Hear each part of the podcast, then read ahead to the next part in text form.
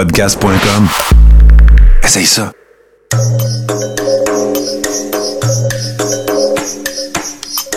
Bienvenue dans le podcast Sur la Terre des Hommes. Pour profiter au maximum de l'expérience du podcast, prenez quelques minutes pour aimer notre page Facebook.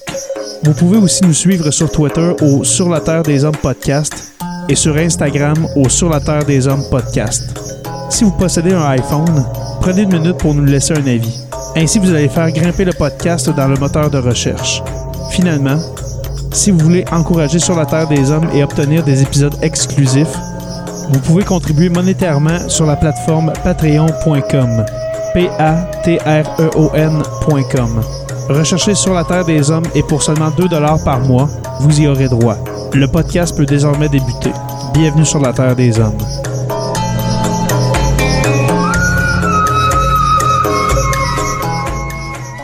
Cet épisode de Sur la Terre des Hommes est présenté par Construction Rivard.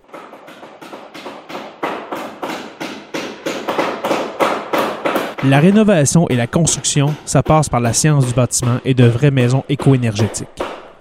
Un des seuls en Abitibi-Témiscamingue qui construit des maisons Novo Climat et Prénet Zéro. De la fondation à la finition d'escalier, ils font tout. Construction avec un S rivard.com ou contactez-les au 819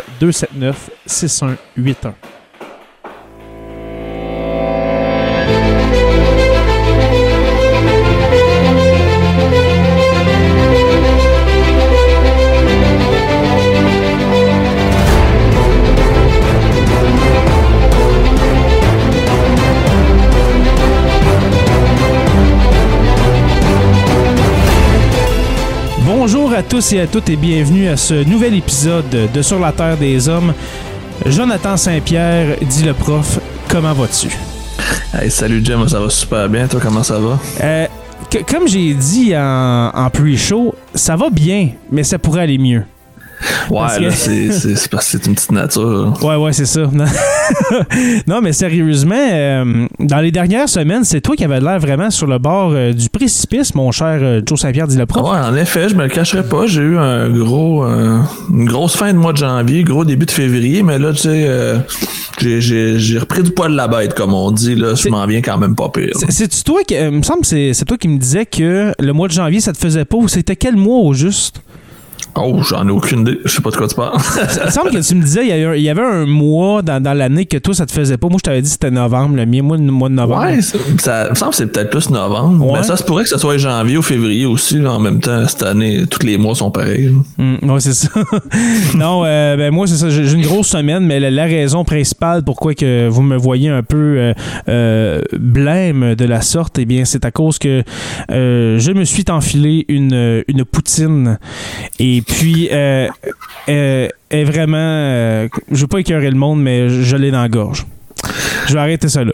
Parce que c'est ça. C'était euh, gargantuesque comme, euh, comme portion.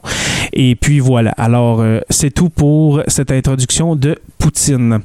Alors, je salue mon cher Joe. On est en formule live avec les patrons. Je salue tous nos patrons qui sont présents. Euh, je vois, je vois Mélissa Frappier, Mathieu Lauzon, euh, François Brassard, Simon Ferland, Pat Cadorette, euh, Jade Rousseau, Mario Drouin. Salut, salut mon cher Mario. Ensuite, et puis, un dernier, hein? C'est Louis-Philippe. Louis-Philippe Labadie, qui est un nouveau patron. Merci de ta collaboration. Oui, et puis ce que je disais, ce, ce que je disais tantôt, c'est que Louis-Philippe va être un peu collaborateur à sa manière. Parce que Louis-Philippe, euh, son grand-père a participé au débarquement de Normandie, notre sujet d'au- d'aujourd'hui, mon cher. Et puis, Ah ouais, oh, oui. oh, voilà, je pensais pas que c'était ça notre sujet. Ouais, tu pensais qu'on qu'on parle, on- parlerait des, euh, des grenouilles naines d'Amazonie, je crois. Exactement, je Mais, suis déçu. mais il n'en est rien, mon cher Joe Saint-Pierre, dit le prof. Euh, parce qu'aujourd'hui, on va continuer euh, où est-ce qu'on a- où est-ce qu'on en était il y a quatre mois, c'est-à-dire le Troisième Reich. Notre avant-dernier épisode, je crois, mon cher Joe. Ouais, je pense qu'on va avoir fait le tour après ça. Mais peut-être qu'il va y en avoir d'autres hors série. Peut-être qu'on va revenir dans, six mois. Puis on en fait un autre, puis on, on l'avait oublié. Mais après ça, pourquoi qu'on a l'air d'être si pressé de terminer le Troisième Reich? On sentait qu'on pourrait partir un podcast sur, Juste sur ça. sur la Deuxième Guerre mondiale. On s'entend, là. Mais on Il y va. aura une crowd en plus, ça serait même une bonne idée, mais c'est Ouais. pas ce qu'on veut faire nécessairement. Exactement. Euh, moi, j'adore cette période-là. Ok, oui, c'est une période très triste, euh, le- le- le- Ouais, c'est- la Deuxième Guerre mondiale. C'est mon, mon dada. ouais. Mais moi Tout- aussi. À partir, en fait, entre 1900 puis euh, 2000, là, c'est vraiment c'est l'époque la plus intéressante. L'époque contemporaine, comme on dit, là, Ouais. it's the best. Ouais.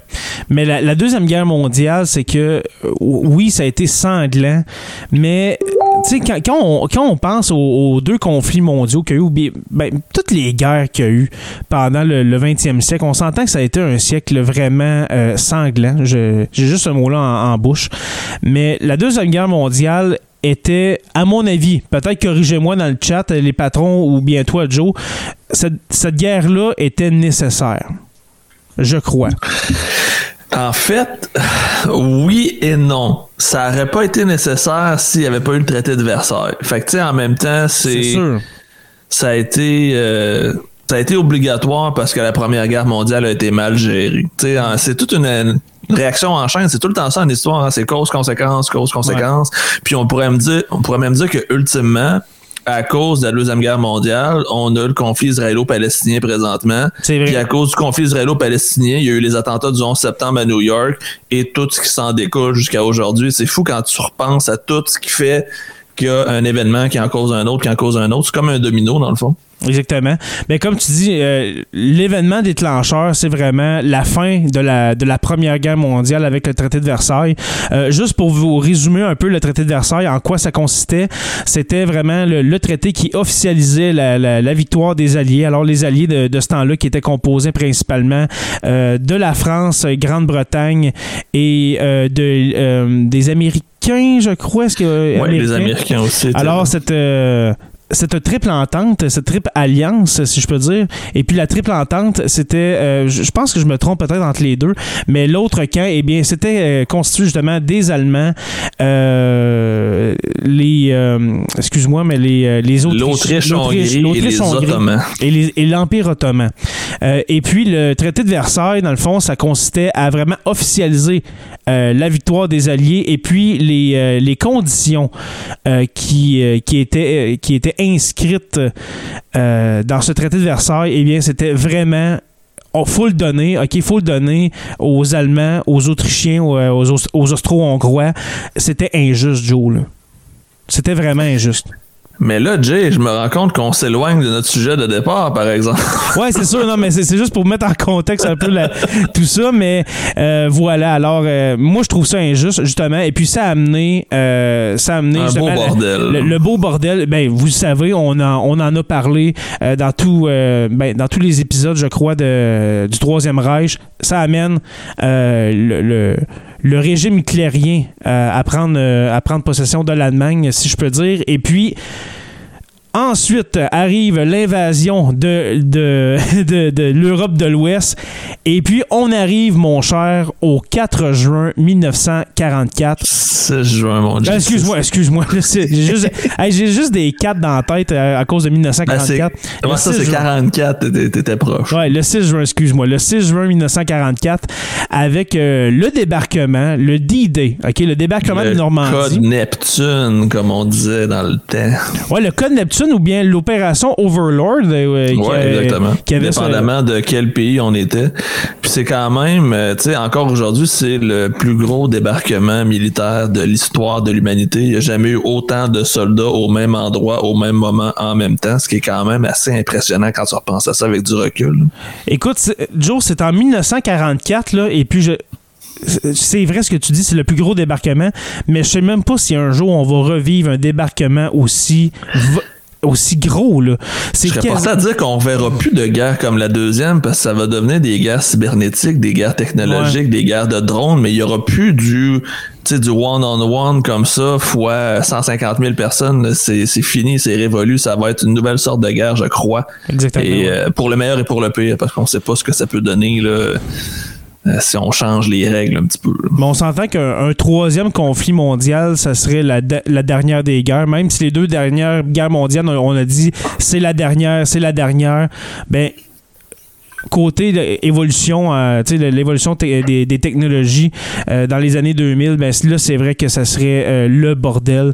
Euh, Simon Ben- Ferland qui dit Skynet vont prendre le contrôle. Je suis très d'accord avec toi. Si- S'il y a une troisième guerre mondiale, ça sera pas entre êtres humains parce que les pays avec la mondialisation sont tellement interdépendants qu'ils peuvent pas se le permettre. Si on prend l'exemple de la Chine et des États-Unis, s'ils se tirent dessus, les deux s'auto-détruisent parce que les deux sont tellement dépendants que maintenant on est trop interconnectés. Fait que la guerre va se faire de façon différente, mais des guerres à grande échelle comme ça, je suis convaincu qu'on ne verra jamais ça, à moins qu'on se batte contre des robots, mais là on embarque Ouais. trop dans Skynet et Terminator pour aujourd'hui. Exactement. Ou bien dans Marvel, euh, dans le fond, des, des soldats, euh, pas des soldats, mais des, des espèces de- d'exosquelettes à la Iron Man. Ouais, ouais, ouais. Euh, ben ouais, ça se pourrait ça aussi, mais là, on, on- pas sûr, pas Ouais, sûr. c'est ça. Alors, pour mettre un peu en contexte, le, le jour J, le D-Day, comme on l'appelle euh, chez les, nos, euh, nos amis britanniques. Ou bien Parce que oui, c'est une idée britannique, on s'entend. C'est c'est notre ami Oui. Winston Churchill qui a pensé, ben, en fait, qui a pensé, qui a été un peu, je vais dire, le- le- l'artisan du Ouais. débarquement de Normandie. Exactement. Et puis, on en a parlé euh, pas mal depuis les- le début des années 40. 1942, 1943, on parlait de faire euh, une invasion, un débarquement de cette ampleur-là. Mais en même temps, il faut comprendre que, admettons qu'on part de la Grande-Bretagne, là, mais le continent, ça reste... ça reste euh, une île, là, OK? Non, c'est ça, exactement. Un, un débarquement là, sur une île, tu sais, même si c'est le continent, c'est vraiment compliqué à faire. là. On s'entend, là. La Grande-Bretagne, jamais elle a été conquise, justement, parce, à cause de son état euh, insulaire, comme on dit. Et puis, ben là, c'est de faire un débarquement, mais le, le- le secret, je crois, ça va être la force du nombre. Est-ce que je me trompe, Joe? Euh, Ben, c'est la force du nombre, puis le fait aussi que les Allemands s'en sont jamais rendus compte. C'est ça qui est le plus particulier. Tu déplaces 156 000 soldats, des bateaux, des tanks, le gros kit, puis Ouais. personne s'en est rendu compte. Pourquoi? Parce que euh, les Anglais ont piégé les Allemands avec une espèce de fausse, euh, Ah, une ça, fausse bon. invasion. Ouais. On a tous mis les, euh, les trucs en place avec des soldats, des armées gonflables, des tanks gonflables pour faire semblant qu'on allait à un point pour finalement aller à un autre. Fait qu'il y a eu beaucoup de, de jeux de coulisses Ouais. qu'on n'a pas nécessairement vu ou entendu parler, mais euh, toutes ces choses-là qu'on n'a pas vues, si ça n'avait pas été fait, ça aurait été un échec total comme euh, la, la bataille de Vimy en Première Guerre mondiale où on s'est fait charcuter ou pendant plusieurs autres batailles là, des deux guerres euh, en même temps. Ouais, parce qu'on s'entend, le- le- on, s'entend que la bataille de Vimy, ça a été pour les Canadiens. On va parler euh, du côté canadien. On a été envoyé comme chair à canon, littéralement. On a envoyé Ouais, les Canadiens en premier se faire descendre, puis après ça, on a rentré. Et quand je dis on, je parle bien sûr Des Britanniques. Des Britanniques. Alors, on envoie nos chers Canadiens, nos, nos valeureux Canadiens euh, qui vont y aller en premier. Euh, alors voilà. Euh, Il y a quelques, quelques commentaires, mon cher, qui sont, qui sont rentrés pendant qu'on parlait. François Brassard qui dit D'idée, j'ai visi- j'ai visité les plages du débarquement à quelques reprises. C'est bouleversant à chaque fois. François, je, je- je rêve, je rêve un jour de, de- de m'y rendre. Joe, est-ce que tu es déjà, déjà allé en, en France, toi? Je suis jamais allé en Europe, malheureusement. Puis Ok. euh, ça fait partie de mes plans à moyen terme. Je sais pas si j'irais visiter le nord de la France. C'est sûr que moi, je, serais plus intéressé à aller visiter l'Allemagne et la Pologne parce que c'est là où je trouve qu'il y a le plus d'histoire. Mais j'avoue que les plages de Normandie, ça doit être quelque chose d'assez impressionnant.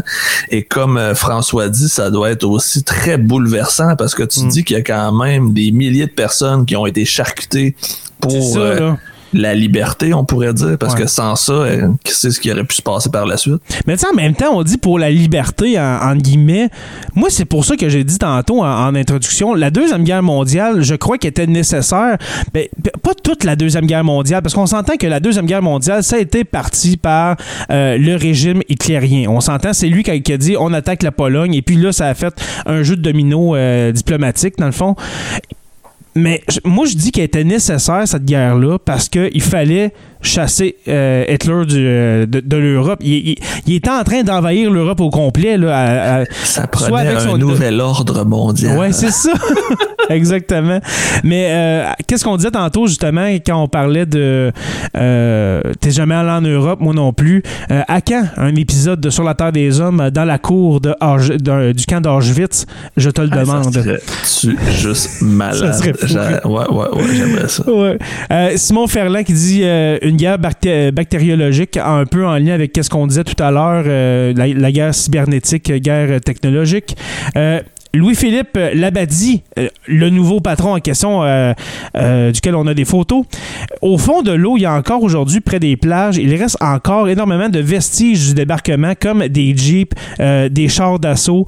Moi, je te dirais Ben, ils ont même, juste coulé, dans le fond. Ils ont été coulés par, les soldats allemands. En fait, les soldats tchèques travaillaient pour l'armée allemande sur la ligne de front là, qui attendait les, les bateaux et les soldats. Exactement. Alors, il y a eu, comme tu dis, il y a eu beaucoup de. Euh, dans le fond, les véhicules qui amenaient les Jeeps, etc., c'était pas directement les vaisseaux de guerre, c'était ce qu'on appelle des péniches. Euh, ne pas confondre avec le mot que vous avez, vous avez peut-être entendu, c'est le mot français euh, péniche, qui amenait les soldats ou bien les Jeeps et puis autres matériels pour débarquer le plus facilement possible et puis s'installer. François Brassard, les cimetières dédiés aux soldats sont aussi des lieux significatifs. Ça doit être vraiment euh, émouvant, je crois. Puis moi, je suis pas vraiment armé. Moi, je suis pas un gars qui tripe sur les guns, l'armée, tu sais, tout ça. Euh, mais quand même, de me- admettons de me retrouver en France, là où est-ce qu'il y, y a des tombes, ben, des tombes de soldats canadiens, euh, de nos soldats qui se sont battus pour, pour sauver l'Europe, eh bien, je serais très touché, en effet. Euh, euh, François Brassard, dommage que je ne puisse partager des photos. le- Partage-la sur le groupe Facebook, la communauté. Ça serait vraiment cool qu'on puisse les voir, tes photos. Oui, exactement. Oui, tu peux les mêler dans, dans la communauté. Euh, ben, pas dans la communauté, mais dans, dans le groupe des patrons, le groupe fa- Facebook des patrons. Puis peut-être que Joe pourrait les, euh, les, les partager, euh, mon, cher, euh, mon cher François. Euh, avant de continuer, mon cher, pour faire la chronologie puis parler de tout ce qui s'est passé. Parce que tantôt, on parlait d'environ 200 000 soldats qui ont été déployés, mais dans tout le débarquement de Normandie, euh, la bataille, je vais l'appeler la bataille de Normandie, c'est environ un million de soldats. OK, en deux, trois mois, qui sont envoyés par, par vague en, en France pour, euh, dans le fond, euh, la libération de la France. Mais avant, mais avant, je veux faire euh, un partage. Un partage des objets de notre cher patron Louis-Philippe. Alors, je vais faire share screen. C'est plate pour ceux qui sont en audio, mais on va essayer de les. de les euh, Mais devenez patron, devenez patron, puis ça, ça arrivera plus, ces affaires-là.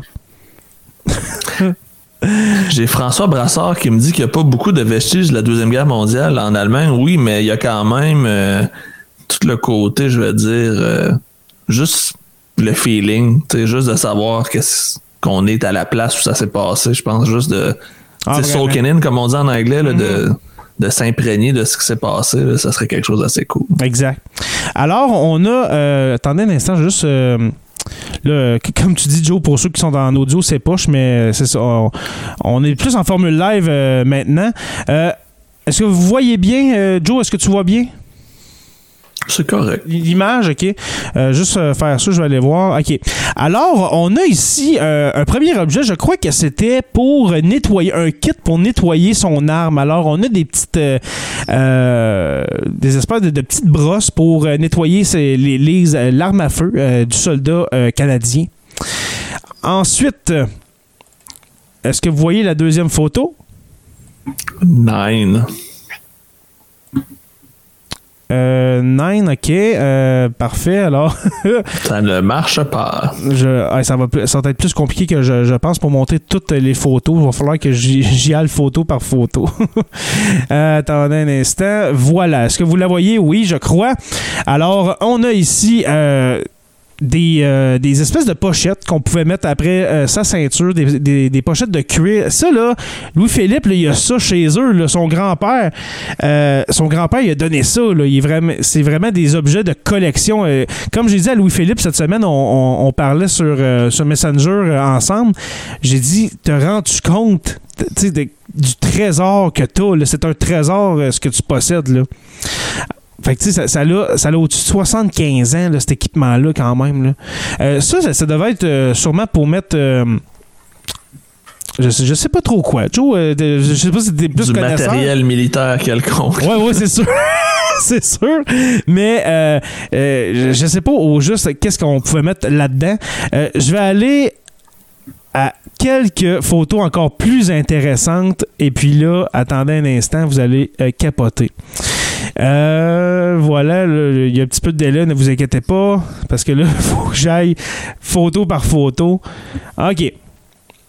Est-ce que tu vois bien, Joe, la- la- cette photo-là? Ouais, un livre. Oui, c'était un livre, euh, un livre euh, pour les soldats canadiens, euh, dans le fond, qui s'appelait l'Allemagne. Alors, c'était pour savoir c'est quoi l'Allemagne, comment comprendre les Allemands, etc. Et puis, on a cette page-là qui dit ce que les Allemands pensent des Britanniques. Alors, c'est je sais pas si c'est un livre vraiment de propagande ou euh, quelque chose comme ça, mais c'était vraiment pour euh, connaître euh, les Allemands. On dit laissant de côté les idées extrémistes des nazis, voici en résumé ce que les Allemands pensent des anglo-saxons. Les gens en Angleterre ne travaillent pas autant que les Allemands ou ne prennent pas leur travail au sérieux. C'est quand même bon. Là.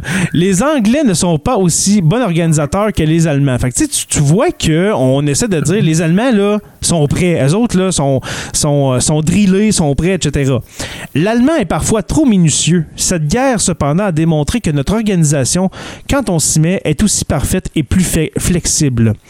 Mais en général, les Allemands admirent les Anglais. Leur ministère de la propagande a maintes fois tenté de soulever le peuple contre l'Angleterre.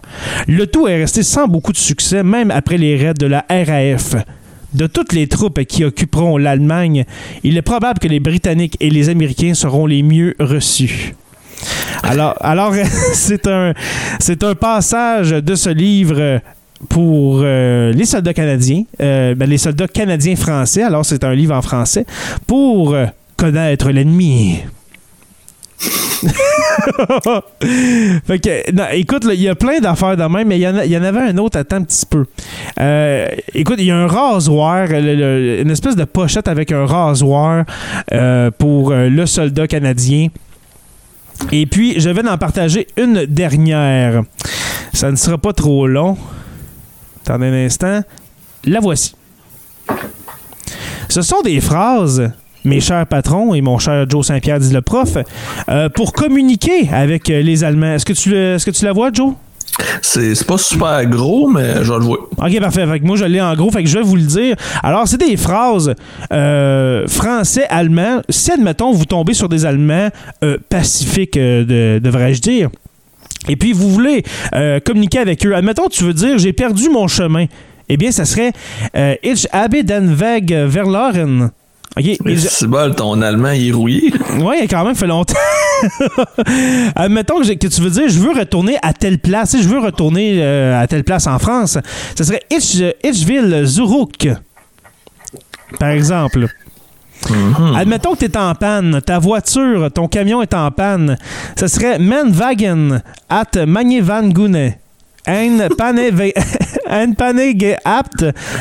Euh, ATL Pane get apt. Fait que c'est, en tout cas, c'est, un livre. euh, c'est un livre français-allemand pour pouvoir euh, communiquer. Moi, j'ai vraiment été surpris. Quand j'ai vu ça, Joe, j'ai vraiment été surpris que ça existait. Parce que. En même temps, il n'y avait pas le choix parce que tu savais pas sur qui t'allais tomber. Il fallait que tu sois quand même un minimum préparé. Tu te fais quand même débarquer en plein milieu du pire conflit de tous les temps. Il fallait quand même que tu aies quelques indications pour pouvoir survivre parce qu'il y en a beaucoup qui vont se perdre, qui vont se ramasser tout seuls, Mais- qui vont vivre plein d'aventures comme un certain Léo Major et compagnie. Oui, Léo Major, parlons-en. Puis tantôt, on va parler de ton idole, mon cher. Ah. Euh, un vétéran de la première heure, euh, qui, euh, un vétéran canadien-français. Excusez, un vétéran québécois euh, qui, euh, qui en a toasté quelques-uns. Je vous laisse juste avec ça. Alors, mais, ce que je voulais dire tantôt par rapport au livre français-allemand, c'est que euh, de faire un livre français-allemand, ça veut dire qu'il il, il pensait qu'il y avait des, des Allemands pacifiques quand même. Tu sais, on les voyait pas tous comme des, comme des tueurs qui allaient te, te, ba- te baïonner au, au, au premier regard, là, on s'entend. Mais en 44 aussi, la guerre commençait à s'essouffler. Ouais, je pense que tu sais, les, euh, les, les services de renseignement devaient commencer à se rendre compte qu'il y avait de plus en plus d'Allemands qui commençaient à être un peu euh, un peu essoufflés de tout ça puis qui avaient hâte peut-être de passer à autre chose. Fait puis c'est aussi parce que peut-être que des fois, même en France, il y avait peut-être des franco-allemands. On sait pas qu'est-ce qu'ils pouvaient avoir aussi. Ben, c'est sûr que si tu te, tu te retournes, euh, tu te retrouves en Alsace-Lorraine, admettons que. Ouais, exactement. Parce que parce qu'on s'entend que le débarquement, c'était pas juste pour prendre la région de la Normandie, là, puis euh, un peu Paris, tout ça. C'était une force vraiment d'invasion pour se rendre ultimement jusqu'à Berlin. C'est pour ça que je dis, au total, des forces alliées, pendant deux mois, c'est un million d'hommes qui vont être envoyés euh, en Europe de l'Ouest pour se rendre justement pour euh, euh, pousser la ligne, la, ramener jusqu'à Berlin ultimement. Euh, pour revenir au débarquement de Normandie, justement, euh, on a parlé du nombre, du nombre de soldats. Euh, tu as parlé justement de la fausse, la fausse armée gonflable ou bien en bois qui a été installée sur, sur une plage C'est proche de, de Dieppe. hein? Est-ce que je me trompe ou Ouais. je, je pense que c'était à Dieppe. Et puis, pour faire une espèce de, de- d'histoire courte, comment ça se fait, que les Allemands, c'était la puissance, là, on s'entend en 1943, 44, c'est la puissance. Comment euh, espérer euh, un succès sûr euh, avec ce débarquement-là contre les Allemands? Eh bien, les Allemands pensaient vraiment que le- les Alliés allaient se rendre au Pas-de-Calais. Exactement. le Parce c'était le- le, coin, le, le- l'endroit le plus proche de la de l'Angleterre. Tu sais, quand il va en distance de bateau, Ouais. en traversant la Manche, c'était le Pas-de-Calais qui était la, la première destination, qui était aussi la plus, euh, je veux dire, idéale pour un débarquement. C'était une belle grande plage avec pas de montagne, pas de pas d'obstacles. Fait que c'était vraiment l'endroit que tout le monde aurait choisi. Donc, c'est beaucoup trop facile, justement, Exact. de prédire que ça allait être là. Exactement. Comme, comme tu as si bien dit, c'était le- c'était là où la Manche entre la- la- la- l'Europe continentale et puis la Grande-Bretagne était la, la- la- la- la plus mince, si je peux dire. Mais en plus, c'était le chemin le plus court pour se rendre en, en Allemagne. Exactement. Le- le Ça aurait été la- la- la- la- l'idée la, plus logique, on pourrait dire, parce que c'est Ouais. par là que tu aurais eu le chemin le plus court, mais c'était trop facile pour que ce soit la meilleure option. Exactement. Alors, euh, non, ce n'est ce n'est pas au Pas-de-Calais. Et puis là, là, il y a comme 50 000 soldats euh, allemands qui attendent au Pas-de-Calais, mon cher Joe. Qui attendent, qui attendent la force euh, euh, expéditionnaire de- des Alliés. Ils attendent, ils attendent, tu sais, dans leur tourelle, dans, dans leur espèce de... de, de- de- ils appellent ça un nid... comment t'appelles ça? le, le- le mot exact de, de ce temps-là, c'était un, une espèce de... de, de, de de nid, si je peux dire, c'était enterré dans la terre, puis là, tu avais justement une, une mitraillette que tu, pouvais, que tu pouvais tirer vers les plages. Eh bien, euh, ce mur de l'Atlantique, si je peux dire, euh, qui s'étendait sur des centaines de kilomètres, euh, du Pas-de-Calais Jusqu'au nord de la Norvège. ben oui, c'est ça. Puis, le fond, du nord de la Norvège jusqu'au sud euh, de la Normandie, c'est des centaines et, et des centaines de kilomètres. Et puis les Allemands étaient vraiment, si je peux dire, euh, Ils étaient padés à, à- à une invasion euh, euh, britannique, là, si on veut. C'est sûr que si l'invasion avait eu lieu au Pas-de-Calais, on n'aurait pas parlé Jamais. de la même situation présentement, j'en suis convaincu. Et peut-être qu'on en parlerait, mon cher Joe, euh, en allemand. En allemand. Ouais. peut-être que. parce qu'on s'entend que les, les vainqueurs écrivent l'histoire. On s'entend. il y a Louis-Philippe dans le chat qui dit que le- la scène d'ouverture de Il faut sauver le soldat Ryan reflète bien le débarquement de Normandie. En effet, puis je m'en sers à chaque année à l'école pour l'exprimer ou le, le montrer à mes jeunes et ça fait toujours autant réagir parce que tu peux pas t'imaginer à quel point c'est même pas proche de la réalité parce que oui, c'est quand même romancé, mais je veux Ouais. dire, c'est une vision de un moment, de un débarquement, de une des cinq plages. Fait ça aurait pu être n'importe quoi d'autre aussi. Il y en a qui ont vécu probablement encore pire, il y en a qui ont peut-être vécu plus facile, mais c'est quand même une belle façon de, de l'imager puis de montrer aussi en même temps à quel point il y avait personne qui était au courant dans quoi qui s'embarquait. Tout le monde dans son petit bateau à attendre, super stressé. La porte du bateau à l'eau, puis euh, tu cours, let's go. Exactement. Est-ce que tu as vu le, ben, aussi les patrons, est-ce que vous avez vu le, film Oxford Ridge avec Andrew Garfield? Je l'ai pas écouté encore, il est sur ma liste, je ah, l'ai pas encore vu. Faut, faut que tu écoutes ça. Dans le fond, l'histoire, c'est euh, Andrew Garfield, son personnage, c'est un gars qui est contre les armes. Lui, il veut pas tirer une balle. Fait que lui, son utilité qu'on lui trouve, c'est euh, d'aller sauver les soldats qui se font tirer en haut, euh, en haut de, de, de, la, de la falaise, si je peux dire, et puis de les ramener pour que les gens les soignent. Mais lui, il n'y a, pas de gun, il n'y a, pas un fusil avec lui pour se défendre si jamais il se fait tirer. Il court, il va. Puis c'est une histoire vraie, là. C'est vraiment un soldat euh, qui, euh, qui ne voulait pas tirer à rien. Fait que lui, c'est ça. Il, il allait euh, chercher les gens blessés pour les soigner. Oxford Ridge, c'est bon. il faut sauver le soldat Ryan. C'est excellent. Dunkerque, mon gars, c'est. C'est c'est un chef-d'œuvre. Je sais pas, est-ce que tu l'as vu Dunkerque? Non, je suis plus un amateur de documentaires que de films de fiction romancée. OK moi, j'ai écouté tout ce qu'il y avait de disponible en termes de documentaires sur la Deuxième Guerre mondiale, mais pas nécessairement les films. OK. en tout cas, je, te les conseille. Je, te les conseille euh, euh, pour euh, ces films de, Deuxième Guerre mondiale. tantôt, on a parlé justement du total de soldats, mais juste pour dire par pays. dans fond, par la mer, ceux qui vont arriver par la mer, parce qu'on s'entend qu'il y, y, y, a des soldats qui arrivent par la mer principalement et puis par, euh, par les airs. Alors. Parachutiste. Exactement.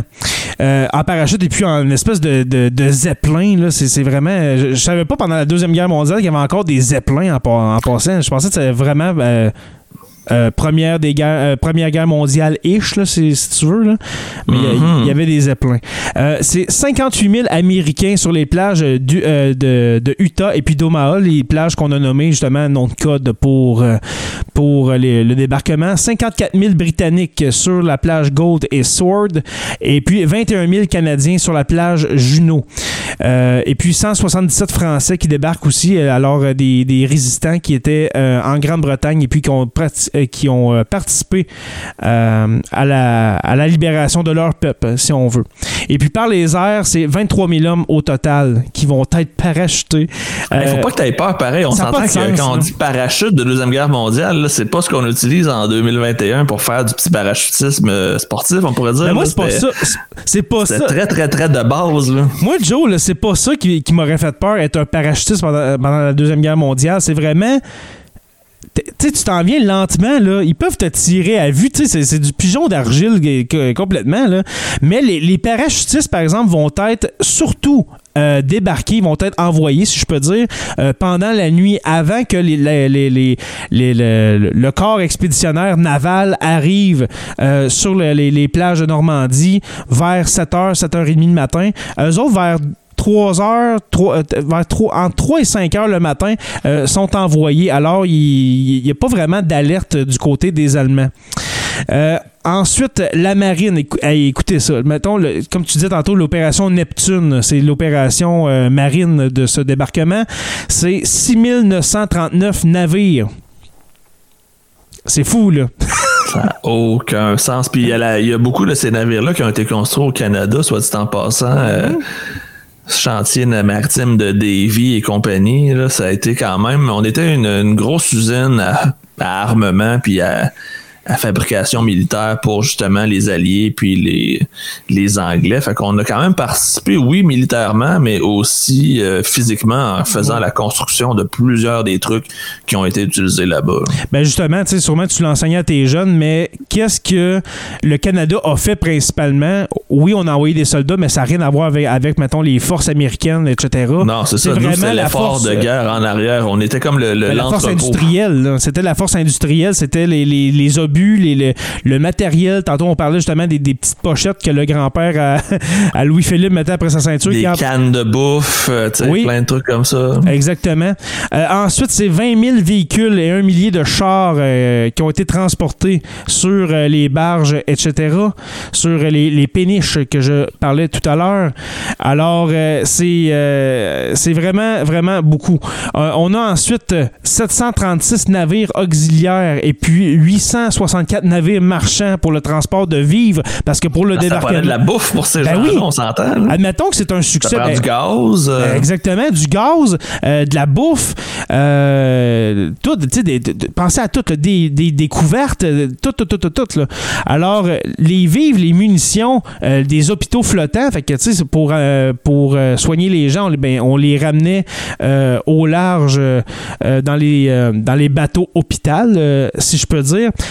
Alors, voyez un peu ce, débarquement-là. Imaginez ça aujourd'hui, là.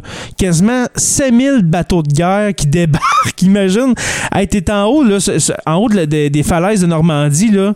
Puis tu vois ça arriver. Admettons que ce matin-là, il n'y aurait pas eu de brume. Parce qu'on s'entend, ça a l'air que c'est un, un matin très brumeux, euh, très pluvieux, même une petite pluie, tout ça. c'est- C'était un matin britannique, comme on dit. là, Oui, oui, absolument. C'était un matin britannique. Alors, mais imagine si ma- en plein jour, tu vois ça arriver, Joe. À- mettons, là, à midi, t'es sur euh, les falaises de Normandie, tu vois 5000 boats arriver avec des... Ça doit être capoté. Puis surtout que ce qui est, ce que les gens savent pas, puis qui s'est quand même exprimé dans le film Il faut sauver le soldat Ryan, c'est que c'était pas des Allemands qui étaient postés là, c'était euh, principalement des Tchèques, des Hongrois et des gens que les Allemands avaient forcé, je veux dire, entre parenthèses, quand les Allemands ont fait vraiment le- le- leur grosse invasion, ben, ils ont pris des, je veux dire, des soldats dans, en otage, ou si on pourrait dire, ils ont forcé des soldats à s'embarquer dans l'armée allemande. Fait qu'il n'y avait pas d'Allemands. C'était vraiment des, c'était des nazis, mais c'était pas des Allemands. Parce que- C'était des gens qui avaient été forcés. Fait que dans le film, il faut sauver le soldat Ryan. Quand on attrape ces gens-là, ils parlent en tchèque, puis ça change rien, ils se font gonner pareil, mais Exactement. c'était pas des Allemands. Parce que, comme j'ai dit tantôt, les Allemands, il y en a beaucoup au nord, au Pas-de-Calais, mais la grosse force allemande, faut, faut juste mettre ça en contexte. En 1944, là, les- ça va pas bien pour l'Allemagne nazie. Là. Tu sais, Ça commence à descendre. C'est le début de la fin. C'est le début de la Ben, En fin. fait, c'était déjà commencé depuis un petit bout, le début de la fin. Exactement. Mais tu sais, c'est le début de la fin. Euh, le gros de l'armée est sur le front Est parce que c'est sanglant contre, euh, contre l'Union soviétique. Ça, ça va vraiment pas bien. Euh, ça s'entretue comme ça se peut pas, comme c'est euh, comme c'est pas permis. Alors, du côté de l'Ouest, là, on, on se fie un peu à la barrière naturelle, à la défense naturelle de l'océan Atlantique pour se défendre parce que on pense pas qu'ils vont débarquer avec un, avec un débarquement de la sorte, mais il n'en On s'attendait plus à un débarquement au sud, en passant peut-être par, euh, par l'Italie. par l'Espagne ou des places comme ça, mais pas, pas pantoute par justement le mur de l'Atlantique. On Mm. le pensait invincible, et avec raison, parce qu'il était vraiment bien protégé, mais il y avait des failles, dont celle des plages de Normandie. Puis c'était pas tant une faille, parce que c'était pas la place la plus idéale non plus pour débarquer, mais c'était très c'est la force du nombre, comme tu as dit tantôt. Il y a tellement de noms qui sont arrivés en même temps que ça a eu l'effet escompté, mais ça aurait pu être un échec total aussi. là. C'était un gros gamble qui a été fait. Ouais. Si la, la bataille de Normandie avait été perdue, pas sûr qu'on parlerait français en ce moment, euh, Ben, c'est au moment justement- où on se parle. C'est justement ce que je dis. Mais l'affaire, en plus, la logistique du débarquement de Normandie, c'est que, comme tu as dit, c'est un lieu très, très, très inhospitalier. Euh, les plages de Normandie. Il faut que tu te rendes là quand la marée est basse, sinon les bateaux vont, vont se fracasser contre les falaises. Euh, il y avait tellement de points à organiser pour dire c'est le c'est au début juin puis ça peut pas être ailleurs. Sinon si on manque ça là bon, on va être encore quasiment euh, six mois en guerre. Il va falloir en- encore attendre un autre six mois. Il fallait vraiment attendre les conditions euh, météo idéales euh, la, marée le, temps de l'année de voir de, de- de- de vraiment s'assurer que la, grosse force allemande est à l'est contre l'Union soviétique fait que, tu sais, ça a, été, ça a été un coup de génie, je, je crois. Tu as parlé tantôt de Churchill. Euh, le général, ce- celui qui, euh, qui Oui. Eisenhower. Exactement, le général qui s'occupe de ce, de, de ce débarquement, Dwight Eisenhower, qui va être président des États-Unis plus tard. Exactement. Lui, il a fait une belle 50. carrière, je pense. Ça a été un. Tu sais, quand tu veux faire, mettons, un impact, puis après ça, c'est devenir une personnalité publique, c'est comme assez dur de battre. J'étais le général qui a gagné le débarquement de Normandie, votez pour moi. C'est comme. C'est un, CV plus impressionnant que Donald J. Trump. Exactement. C'est là que tu te rends compte que la qualité des présidents varie de génération en génération. Exactement. Euh, mon cher, euh, hey, j'ai quasiment envie, parce que là, l'épisode, en, ce- en ce moment, là, ça fait à peu près euh, 36 minutes. Est-ce que tu veux qu'on fasse un- une espèce de, de chronologie rapide des événements? Ben en fait, c'est comme tu veux, mais je pense que les gens qui écoutent connaissent probablement la chronologie. Je pense que c'est Ouais. plus les détails croustillants qui sont intéressants à amener, Ouais. comme on a fait justement depuis le début de l'épisode, parce Ouais. qu'au final, le résultat, on le connaît, on sait qui a gagné, Ouais, mais juste de peut-être y aller avec des chiffres. Des fois, des stats, ça fait. Ça punch. Ouais. Juste pour justement, on parle de, on parlait du Canada tantôt. Il y a quand même 21 400 Canadiens qui ont débarqué à 8 heures du matin sur la plage de Juneau, puis il y en a presque 900 qui sont morts. Donc c'est quand même Ouais. Un ratio respectable. Ça aurait pu être vraiment pire que ça. Ça aurait, Mais- pu, ça aurait pu être catastrophique, là. Vraiment. Quand même, là. Et ce qui est plus drôle, je sais pas si, on en avait parlé, là, si euh, ça avait été dit plus tôt, mais tu sais, Hitler dormait pendant ce temps-là. Il a jamais été réveillé pendant le débarquement de Normandie. On l'a réveillé à que- 10 heures du matin une fois que c'était fait parce qu'on avait tellement peur de sa réaction qu'on a juste laissé le Führer dormir en se disant bon ben regarde ça va ça sera ça le lendemain matin Joe- on gérera ça une fois rendu Joe, c'est exactement le point. Je te laissais aller justement pour ton détail croustillant. C'était le mien. Euh, ah bon je l'ai appris. Je l'ai appris cette semaine, Joe. Hitler dormait. ouais puis on pas juger dormait. bon de le réveiller parce qu'il se disait bon c'était pas important ce débarquement là Ben oui, puis tu sais, euh, on s'entend que c'était. Euh, ils sont pas arrivés tout en même temps, là. On s'en. euh, les- les- les- la la, C'est des vagues successives à partir de entre 5 heures du matin puis genre 9 heures du matin. Fait que pendant Ça 4 arrêtait. heures mais là, c'est on débarque, on débarque, on débarque, on drop, on drop, puis let's go, on avance. C'est ça. Parce que comme j'ai dit tantôt, on s'att- on s'attend toujours quand la- Excusez.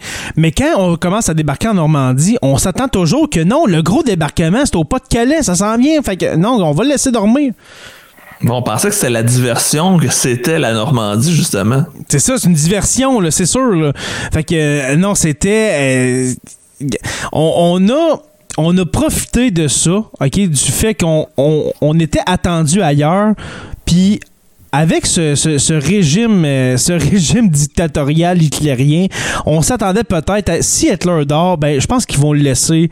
Ils dérangeront pas. On s'entend que Hitler en 1943-44 et puis en 45, euh, sa santé est vraiment euh, est sur le déclin. C'est très chancelant comme condition. Là, Et- je, je veux pas me tromper, mais je crois que la tentative d'assassinat avait été faite sur lui Oui. avant. Si je me trompe pas, là, ça avait Oui, été oui. fait pas longtemps avant. Fait qu'il était vraiment magané en plus Ouais. pendant ce temps-là. là. Ouais, euh, pour ceux qui, euh, qui se demandent c'est quoi cette tentative-là, c'était la, tenta- la tentative de Klaus euh, von Sta- Stauffenberg et puis de, de quelques ben, de quelques dizaines, quelques centaines En fait, d'Allemands. euh, le, le projet Valkyrie, pour ceux qui connaissent, Ah, euh, le ouais. projet qui ont vu le film avec euh, Tom Cruise. Je suis pas un fan de Tom Cruise en tant qu'acteur. Moi non mais plus. Le film Opération Valkyrie est un excellent film. Ouais. Puis on y croit quasiment. On pense vraiment qu'il va réussir, mais on le Hey, sait que c'est Hey pas Joe, le ce, cas. tu sais. ce film-là, là, je dois l'avoir écouté 20 fois sans joke. Là. Ah, il est vraiment Je- bon. je il est vraiment bon. En fait, tu sais, je disais tantôt, j'écoutais pas de film sur la Deuxième Guerre mondiale. C'est pas vrai, mais c'est pas vrai. ça sera pas mon premier choix. c'est juste que là, je Ah. savais vraiment pas c'était quoi le projet Valkyrie. Fait que je me suis dit, bon, bah, je vais écouter le film. Puis finalement, crème, j'ai vraiment pas regretté. Puis je suis allé lire après. Puis c'était. Tu sais, oui, c'est un peu romancé, mais c'était quand même assez proche de la réalité. Fait que moi, un proche comme ça, j'apprécie beaucoup, mais souvent, le- les, les films sur, exemple, les guerres prennent beaucoup de liberté artistique, Ouais. de un peu plus d'improvisation, puis c'est là où ça me perd un petit peu. Je me dis, si tu veux faire un film sur la guerre, ben il faut que tu te colles sur la vraie histoire. Faut pas que tu partes avec des théories ou des approximations, sinon c'est là que ça perd un peu de son sens. Exactement. Euh, moi, regarde, c'est la même chose. Puis ce que, ce que je voulais dire tantôt, c'est que euh, Valkyrie avec Tom Cruise. Ça a été fait en 2009, mais c'est un film qui est tellement bien, il, est- il est très, très bien vieilli. Ouais, puis il est disponible Euh, sur Netflix si je me trompe pas. Ah, t'es ah, t'es sérieux? Moi, je l'ai, je l'ai en, en DVD Blu-ray, quelque chose comme ça. Mais co- Ok. comme je disais tantôt, je l'ai écouté 20 fois. Puis la scène où est-ce qu'on se prépare à aller faire l'attentat contre Hitler et puis l'État... L'état-major, l'état-major du Troisième Reich est là dans la tanière du loup. C'est T'as tout, là, t'as tout le ils sont monde. tous là. là. Ben, écoute, après 20 fois, je, je suis autant stressé que la première fois que je l'ai écouté. Parce que tu dis, ça- tu sais, il y avait tout pour réussir, Ah, il- là. Ben, le seul problème, et puis on va, euh, on, on- on va arrêter d'en parler après, mais le, le- le seul problème, c'est que euh, les, les gens de l'opération Valkyrie croyaient que Hitler et puis l'état-major du Troisième Reich feraient une réunion dans le bunker. Dans un bunker souterrain. Mais ils ont décidé à la dernière seconde, dernière minute, d'aller le faire à l'extérieur, dans une espèce de, de, de- de salle de réunion extérieure gazebo un peu. là, Ouais, c'est ça, que c'était Euh, pas aussi euh, hop, euh, étanche pour que l'explosion fasse le ça. dommage qu'il était censé faire. là. Exactement. On s'entend que dans un bunker en, en béton armé, euh, les dommages, regarde, tout le monde aurait implosé. Il aurait, il aurait tout sauté, là, on s'entend. Mais vu que c'était à l'extérieur avec tout euh, l'air ambiant, ben, il n'y a pas eu le dommage euh, escompté. Alors, c'est un, c'est une suggestion que, que, que je vous fais, puis Joe aussi. Allez écouter le film Valkyrie avec, euh, avec Tom Cruise de 2009. Je crois que c'est en 2009. En tout cas, c'est excellent. C'est excellent. Euh, comme on a dit tantôt, plusieurs vagues successives euh, pendant le, débarquement de Normandie, ça arrive pas tout en même temps, parce qu'on s'entend que euh, les, barges qui, s'en vont sur le bord de la plage, tu peux pas tout arriver en même temps. Il faut que ça, ça, ça revient, ça recule, tout ça. Puis le, le débarquement a été fait sur plusieurs dizaines, voire centaines de kilomètres. Mais oubliez pas, là, c'est au-dessus de 100 000 hommes qu'il faut débarquer. Fait que c'est, pas pas facile. Et puis si on veut que ça fasse un effet concret, faut qu'on les étende sur toute la distance. Là. Pas choix. Là. Euh, ensuite, mon cher. euh, euh, dans le fond, on a parlé tantôt à 10h, Hitler, Hitler est réveillé. on le réveille à 10h, pauvre, pauvre Adolphe. Et puis, c'est à midi. C'est à midi que Churchill va annoncer le débarquement au Parlement, euh, au Parlement euh, britannique. Ouais, il attendait de voir si ça allait être une réussite ou un échec. On Exactement. sentait que la propagande marchait des deux côtés. hein. Ben oui, c'est sûr. Alors, on annonce au Parlement euh, britannique, la Chambre des Lords, on, on leur apprend qu'il y, a- il y a débarquement et puis que ça va très, très bien. Et puis, justement, euh, tu sais, on s'entend, comme j'ai dit en début d'épisode, puis on va, je pense qu'on va closer là-dessus, mon cher, mon cher Joe. Euh, le débarquement de Normandie, c'est pas l'affaire de, de- de- de- d'une heure ou deux. C'est, ça a été des, des semaines, des mois. Ça a duré deux mois en tout pour se rendre C'est ça sans compter toute la préparation avant, parce que tu débarques pas du jour au lendemain comme ça sur une plage à 200 000 personnes. Ça a été c'était- au-dessus d'un an, un an et demi de préparation pour la Grande-Bretagne et puis les Américains. Euh, un autre film, il a posé. Maintenant, on va faire un épisode sur les films ou documentaires. Ça, c'est une de mes Les propositions. films, que- les films historiques, mettons, qui valent la peine, ou les séries historiques qui valent la peine, ça pourrait être un bon épisode, Ouais. Est-ce que tu as vu le film The Darkest Hour? Les heures sombres. Non. Je l'ai pas vu, mais j'en ai entendu parler beaucoup, par exemple. OK. Avec. euh, comment il s'appelle euh, euh, en tout cas, c'est- J'ai pas la mémoire des Ouais, noms, mais non, ça non. parle dans le fond de Churchill. Exactement. C'est un film sur Churchill. Et puis là, on voit l'espèce de négociation qu'il y a, vu entre, qu'il y a eu entre Churchill et puis, euh, et puis euh, le, le- le- le- le- si on peut dire, le gouvernement américain pour justement venir nous aider. Ça marche pas. Là. On- on- la Grande-Bretagne, à un moment donné, était tout seul contre le- le- les nazis, là, contre l'Europe, là, si on peut dire. Là. Puis ça a tout pris pour que les Américains viennent aider la Grande-Bretagne. Et puis... euh, Ben, tu sais pourquoi ça a pris du temps? Est-ce que tu le sais pourquoi? je m'en rappelle plus.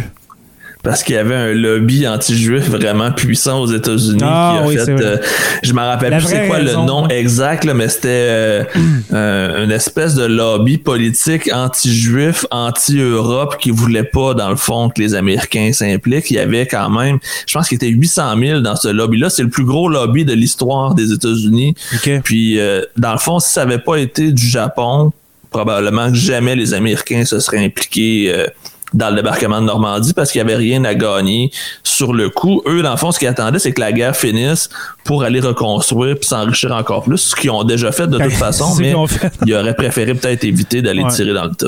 Exactement.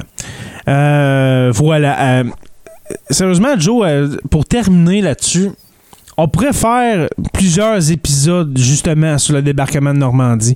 Ben, sur la guerre mondiale tout court. Ben justement, puis comme on a dit tantôt en début d'épisode, on pourrait faire une, émission, un podcast indépendant de Deuxième Guerre mondiale. Mais pour aujourd'hui, on essaie de, se contenir à, l'intérieur de 45 minutes, une heure. Alors, on, va arrêter là, mes chers, mes chers amis, abonnés et puis patrons en ce moment. désolé, je sais pas si euh, Joe les, commentaires rentraient parce que moi j'ai plusieurs pages d'ouvertes fait que je vois plus les commentaires. Ben, c'était, on, ça euh, suivait les discussions, c'était, super intéressant. J'ai regardé, mais je veux dire, c'était, surtout pour appuyer ce qu'on disait ou pour rajouter, mais euh, en gros, les gens étaient quand même assez en accord avec ce qu'on disait. Il y a des suggestions de documentaires à écouter. on parle aussi beaucoup de euh, de ce qui s'est passé. Dans le fond, qu'il y a des histoires de parachutistes qui sont restés accrochés sur un, sur un toit d'église, des trucs comme ça. il y avait beaucoup de belles anecdotes. C'était bien intéressant à lire. Fait que je, remercie tout le monde qui ont participé. C'est toujours le fun de vous lire pendant qu'on discute, mais là, on était comme focus, on était parti. Hein, ben, Quand on embarque dans un quand on embarque dans un sujet chaud comme ça. Euh, ben, c'est pour ça qu'on disait que les historiarums, c'est un peu plus relax, on peut s'en permettre, mais quand c'est un épisode euh, je vais dire régulier. Là, on est plus en mode. Euh, Prof d'histoire. Exactement. Exactement. Euh, alors voilà, je pense qu'on va closer ça. Là, on va closer cet épisode là pour, là pour aujourd'hui. merci aux abonnés, merci aux patrons. sérieusement, là, c'est. J'ai vu tantôt 8, 9, 10 patrons. on est. Les, patrons sont rendus 37, mon cher. 37 patrons. Merci, merci à, tous ceux qui, euh, qui croient sur la Terre des Hommes, euh, qui donnent un 2 5 et 10 euh, pour sur la Terre des Hommes. C'est vraiment, vraiment gentil.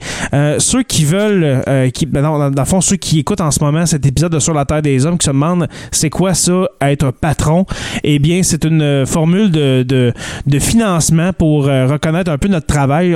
C'est vrai qu'on n'est pas historien, OK? Ben, toi, plus, je peux dire. Non, t'es un maître en éducation. C'est vrai, c'est une maîtrise en éducation que tu C'est pas en mhm. histoire, ouais. Euh, je me suis trompé. Mais euh, quand même, on est des, on est des férus, euh, mon cher Joe, d'histoire. Des amateurs, c'est ça qui arrive. On est des amateurs. On est amateurs. On est amateurs. Alors, ça se peut que des fois, on se trompe sur les dates, qu'on se trompe sur des chiffres, mais sachez qu'on le fait avec amour. Alors, euh, la Saint-Valentin s'en vient, hein, c'est dans quelques jours. Alors, c'est pour ça que je parle d'amour comme ça avant de partir.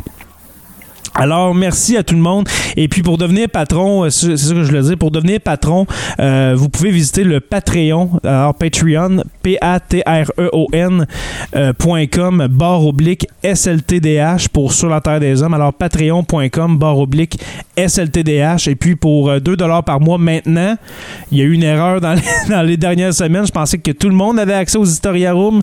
il y avait une erreur. Ceux à 2 dollars, les curieux n'y avaient pas accès. C'est réglé c'est supposément Gary Oldman j'ai juste d'aller Gary Oldman pour euh, celui qui a, qui, a, qui a, joué Darkest euh, Hour. Darkest Hour.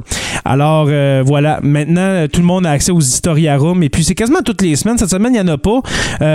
La raison pourquoi ben hier il y avait du hockey premièrement. Avoir su avoir, avoir su avoir su on aurait fait un. Mais c'est ça. Moi d'ici la relâche je pense qu'on va se concentrer sur un épisode ou bien un Historiarum la relâche janvier. Puis euh, de mon côté, j'ai beaucoup euh, de corrections qui m'attendent en tant que, que prof de français. Fait que mhm. euh, les, les, les, journées sont longues.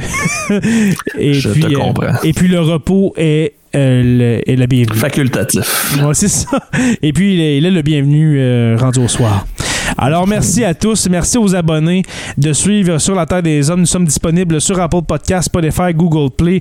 Et puis, sur le, plus en plus euh, populaire, mon cher, on est quasiment rendu à 300 abonnés sur euh, YouTube ou Sur la Terre des Hommes podcast. Alors, pour les abonnés qui nous suivent en podcast, que ce soit sur Spotify, euh, Apple Podcast, venez quand même nous rejoindre. Venez vous abonner à notre, à notre chaîne YouTube pour nous encourager.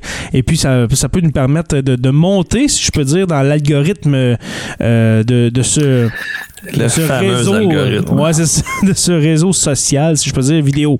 Alors, merci aux patrons, les curieux, Stéphanie Théberge, Mario Drouin qui était présent, Audrey Perrin qui est en France, alors elle ne peut jamais nous écouter en live, euh, Nathalie Marcil, Sonny Reed, Julie Marcoux, Étienne Quévillon, Jean Sanson, Suzy Harel et Simon Dumas.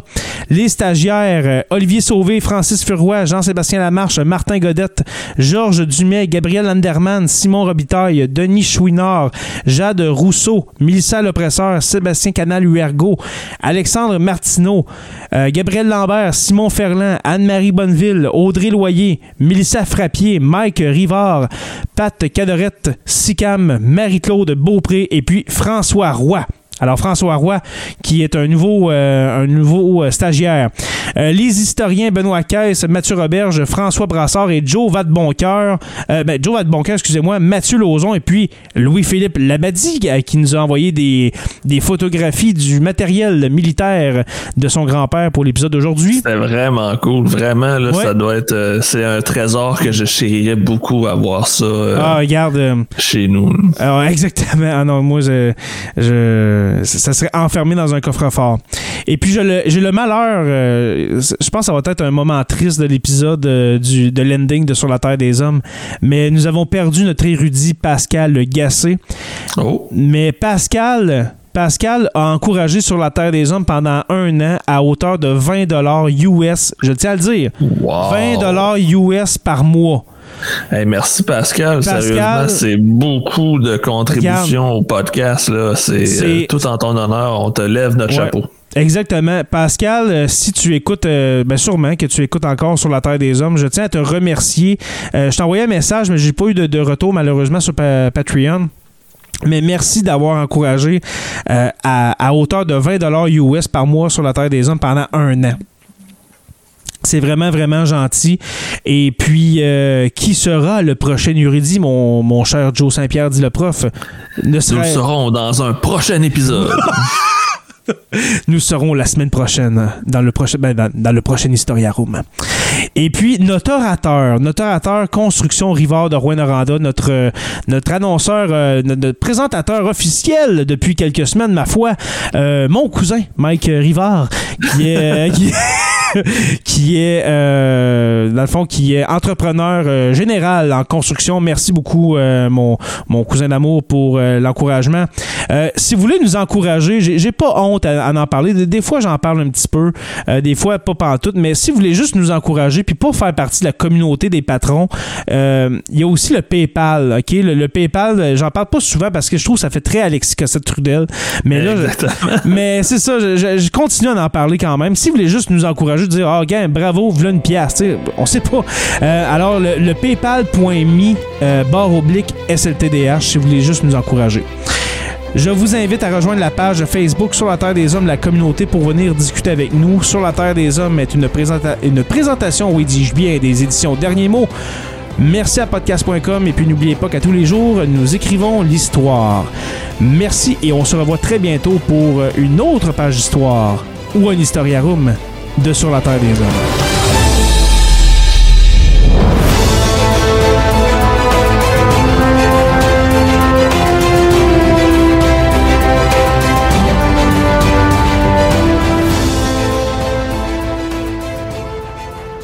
Membre de la famille H2O Web Media.